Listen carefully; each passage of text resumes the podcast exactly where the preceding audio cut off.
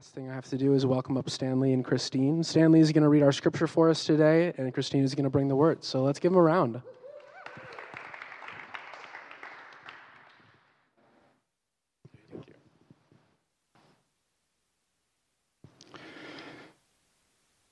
This. Am I on or off? Yeah, you're on. I'm on? Oh, oh.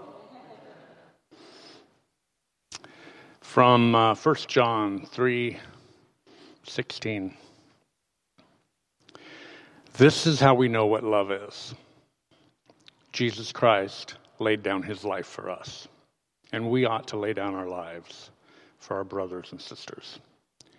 If anyone has material possessions and sees a brother or sister in need, but has no pity on them, how can the love of God be in that person?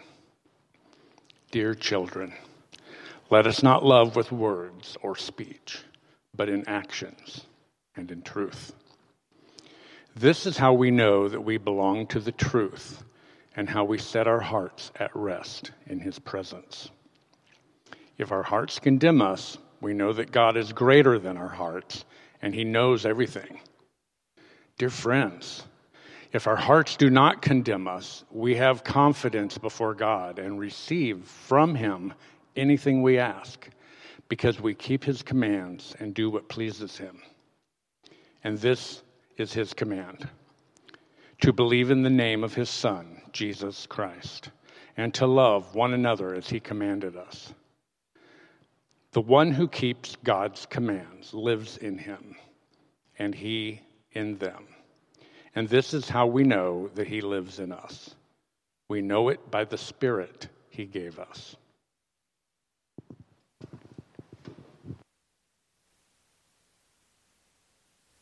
Let's pray. Father God, thank you for this opportunity to gather on this rainy, gray morning and be together in your presence.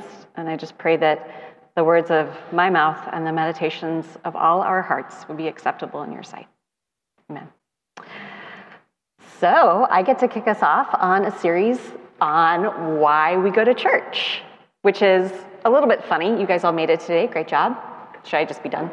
Just, yeah. Everybody made it. Good job. That's it. Um, we, we thought it might be a good idea to do this series because it kind of feels like the pandemic broke us in a lot of ways, I think. Um, you know, maybe not all of them bad. We learned that we could work from home a lot more often. We learned that we could be more accessible to everybody. But I know for me, so I grew up going to church. That was a thing you did. It was very much a part of the rhythm and the routine. But then the pandemic hit, and all of a sudden we weren't going to church because we weren't supposed to. And so all of a sudden it was like, why do we do this? Why are we back here? Why are we sitting together? Why are we in this building?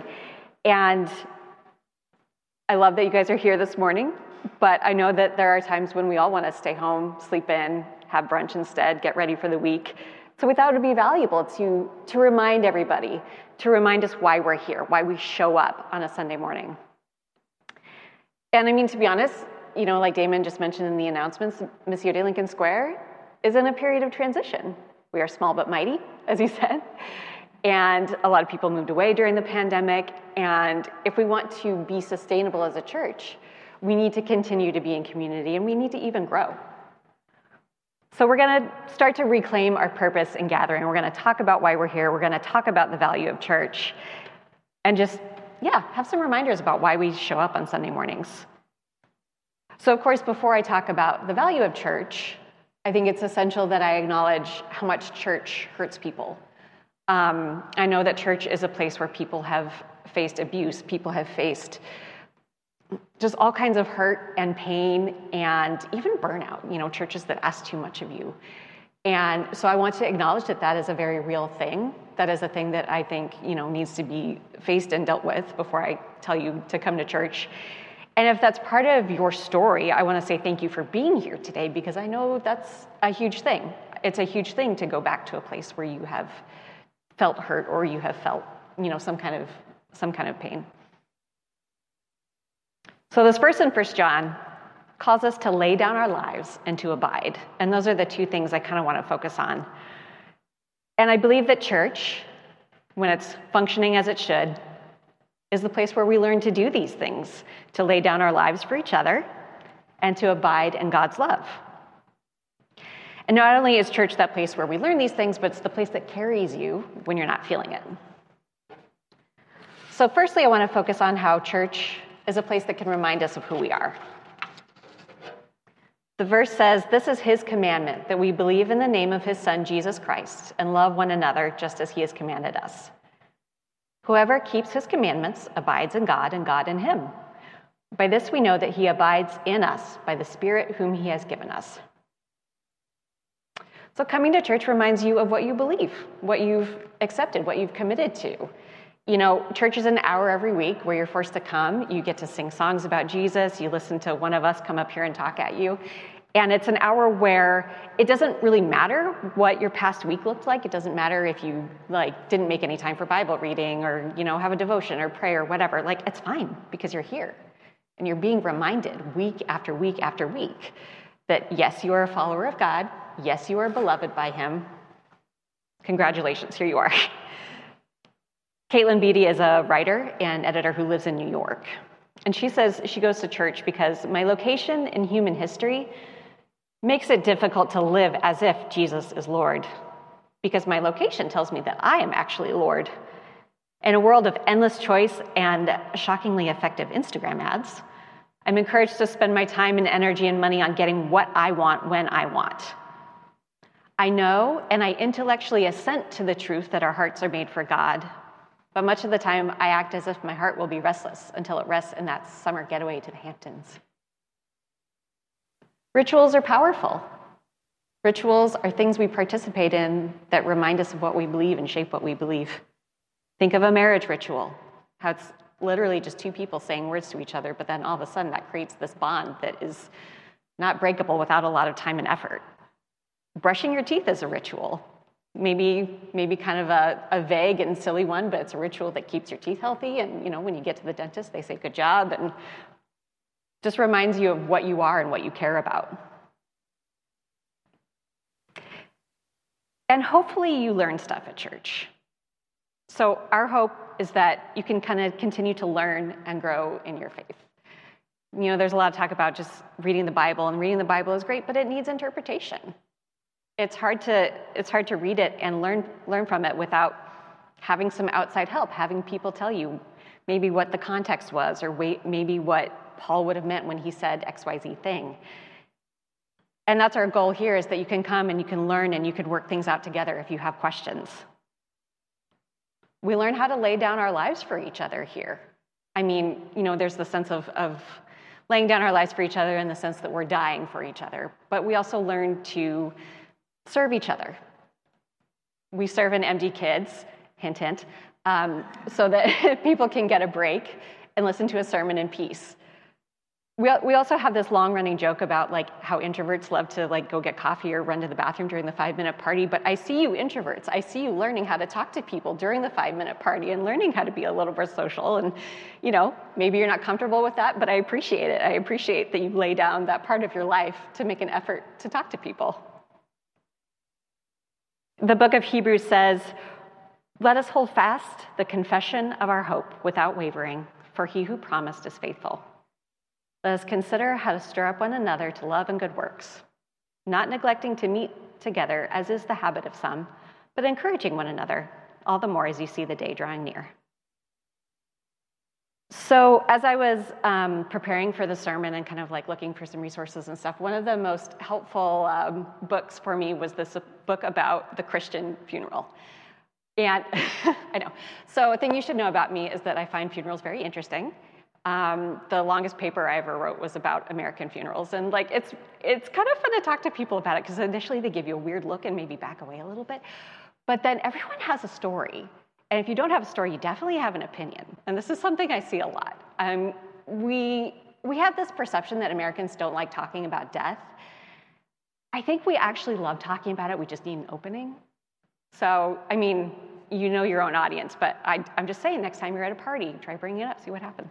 Could be a good time. But this book about Christian funerals, um, to me, it provided a really, really useful framing in terms of talking about what is church for? What is the function of church and what's it meant to do? The book is by um, Reverend Dr. Tom Long, and his kind of overarching point is that the Christian funeral should tell a story. It tells a story about where we are, where we're going. It tells the gospel story, the story of Jesus, and it places the deceased person's life squarely in the midst of that story. So, what began with their baptism, with their acceptance of Jesus, continues through their walk with God, and now ends with their ultimate hope in being with Jesus. And, you know, it's not like, don't be sad, don't miss them or whatever, because, you know, as Christians, we can acknowledge the pain of life. We can acknowledge that death stinks and we hate it and we miss this person. And yet, beyond that, we have an ultimate hope. We have a hope in Jesus. And I think church as a whole does this. I think church can push back this narrative that you're alone, that this is all there is. Church can remind you that you are part of this gospel story.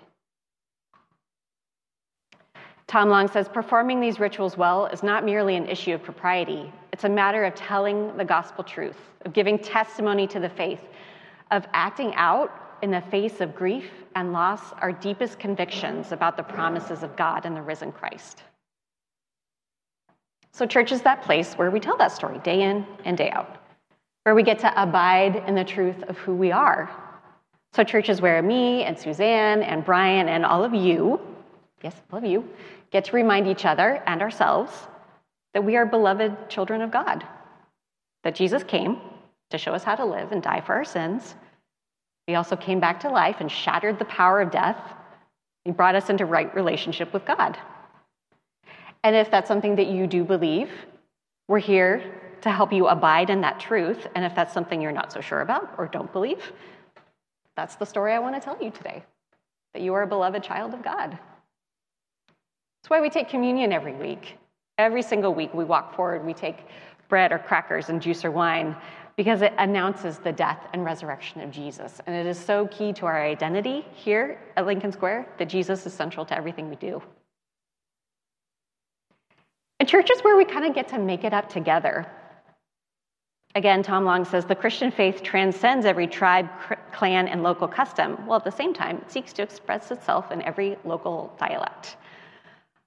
Something you'll see a lot is, um, you know, people will say, oh, we got to get back to the early church and what they looked like. So in the book of Acts, that takes place right after, so Jesus has died, he's risen again.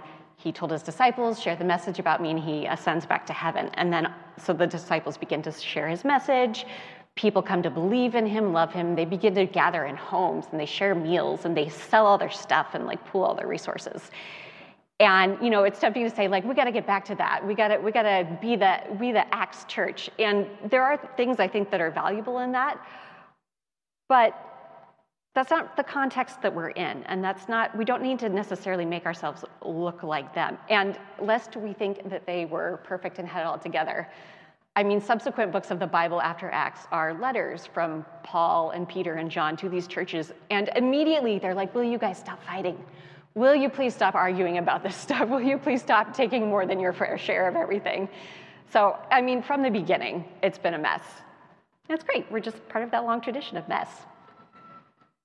We get to build our practices as a local church from the material that's around us. And it's such a gift to be, to be part of this long tradition. We have beliefs that we hold to, we have theology that we, that we stick with. But everything else around that, we kind of get to make up as we go and we can make up what we need. We can, we can be who we need to be. Um, I saw this picture recently of some ancient church, I think in England, and leaning up against the side of the church is a boat. It's a kind of boat called a coracle. It basically looks like a giant basket. And it turns out that that area of England floods pretty consistently. And so it was the pastor's job to row out and pick people up and row them back to church and then row them home when it was done. And I love that as a picture of the local church. Like, we don't need a boat yet, but what do we need here at Lincoln Square? What do we need? Who do we need to be? The church that you're part of, that you participate in, profoundly shapes your faith and what you believe is important and what faith looks like. So think for a second, you've been part of a group that shaped you, that like informed who you are.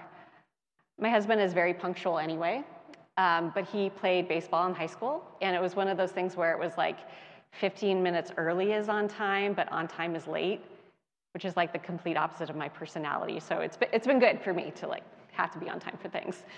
But this is a group that shaped him a very important way. In Lincoln Square, we have the opportunity to do the same thing. One of the things I love that Lincoln Square does already is that I don't know if you've noticed, but we're not afraid to try stuff, which is really, which is really great. So years ago, we did this thing called pub theology. We would, we would advertise it in Lincoln Square and then get together like in a bar somewhere in the square, and it was for everybody, you know, churchgoers and non-churchgoers alike, and we just sit around and talk about stuff. So like, of course, we talked about funerals because I was involved. Um, you know, we talked about theological things or we talked about other broader cultural things. It was just fun to have a space where we could have these conversations, churchgoers and non-churchgoers alike, and get people together to just talk about stuff. We try all kinds of things here, right? We'll try, we'll do Bible studies. We have small groups. We have, sometimes we'll shake up communion. We'll sit around a table together and pass it to each other. And I think that expresses a deeper value that that this church is not just about the personality of whoever's up front. This church is about you and your passions and what you bring and your ideas. And that is something that we want to continue to honor. Just the idea that the church is made up of, of you all, and you all have something to bring, and you all are an integral part of this body. It gives you a space to cultivate your gifts. Paul in his letters likes to describe spiritual gifts and how we all have them. So maybe you have the gift of teaching, maybe you have the gift of telling the truth or prophecy or a gift of speaking in a spiritual language. And it's easy for us to get in this um, headspace where we think it's like a BuzzFeed quiz and you figure out your gift and you and you use it. But these gifts are for the body. There's no point in having a gift of teaching if there's no one to teach. So we get to cultivate these gifts with each other. So, church is the place where you affirm your identity in Christ and continue to learn. But I would also argue that an essential function of church is a place to be that can carry you when you're not feeling it, when you're not feeling close to God, when you're not feeling spiritual, when you don't even necessarily want to be here. That's what we're here for. To go back to 1 John, this is his commandment that we believe in the name of his son, Jesus Christ, and love one another just as he has commanded us. Whoever keeps his commandments abides in God and God in him. By this we know that he abides in us by the Spirit whom he has given us. Church gives us a, gives us a place to abide. I love the word abide because it's like kind of quiet and active at the same time. It's a verb, it's something you have to do, like you have to abide by a decision. But there's also this, this stillness to it, like the dude abides, like you're just abiding somewhere. And God knows that there will be times when we doubt his goodness or we doubt that he's there or we doubt whatever it is that we think this should look like. But he gives us this grace, this space where we can meet him week after week. There's an old hymn I loved called Abide with Me. Abide with me, fast falls the eventide. The darkness deepens, Lord, with me abide. When other helpers fail and comforts flee, Help of the helpless, abide with me. Um, so when I left home, went to college, I pretty much immediately like had this crisis of faith. I don't know what it was, maybe just like being on my own for the first time, not knowing what I believed or why I believed it or what I even thought about all this. Um, and a friend of mine invited me to a tiny church called St. Barnabas. It's an Anglican church, kind of like Episcopalian, very heavy on you know, ritual and liturgy and prayers that are written out for you. And I know that doesn't work for everyone. I mean, I think there's value in finding a church that, that, that suits you and suits kind of what's meaningful to you. Um, but as I look back on that time, my overwhelming feeling is one of warmth. It's very much a place that carried me when I didn't know what I needed. Um, every Sunday after the service, we would go down to the basement for toast and coffee, and like the coffee was terrible, but the toast was amazing. And it was just this place where I felt like enveloped by love, by the people that were there. Um, and it's funny because like the pastor was perfectly nice, but that church definitely does not need a podcast or a YouTube channel. Like, services were fine, the preaching was fine. But it was so much more about what was happening there at the time. And having liturgy written out for me was great because I didn't have the words, but the Book of Common Prayer had the words. So there's this confession that's like, forgive us for what we have done and what we have left undone, which I love because it covers everything, right? Like you don't have to think of anything else, you got it. And so that church was the place that, that carried me through until I was able to kind of come out the other side. And I hope and pray that we can be that sort of place, the place that carries each other. Romans 15 says, we, are, we who are strong have an obligation to bear with the failings of the weak and not to please ourselves. Let us each please his neighbor for his good to build him up. Galatians 6 2 says, Bear one another's burdens, so fulfill the law of Christ. So, church is this place where we can carry each other, where we get to know each other and learn how to carry each other well. We can learn what each other needs. And yeah, I just want to remind you that you being here makes a statement, makes a statement that you believe this, that you want to be in this. Um, there's this theological concept called common grace. I don't, so I have a pretty basic understanding of it. I don't know if there's like tenets of it that I'm getting wrong, but it's the idea that God has given grace to everyone in the world, and these are things that He gives us even when we're not like in relationship with Him, like food and sunshine and a long walk if you want to take one. And I see church as something of a common grace. It's a place you can come and a place you can be, and it's a thing where God welcomes you in, even if you're not actively reaching towards Him. I know sometimes there's this perception that, like, when you come to church, you're supposed to have it all together. And I definitely fall victim to that. And I know it's, it's a hard thing to leave at the door. But what I love is if you look at the whole of Scripture, Scripture has so much failure in it, right? The people of God walk away, they come back, they walk away, they come back. These early Christians start fighting immediately.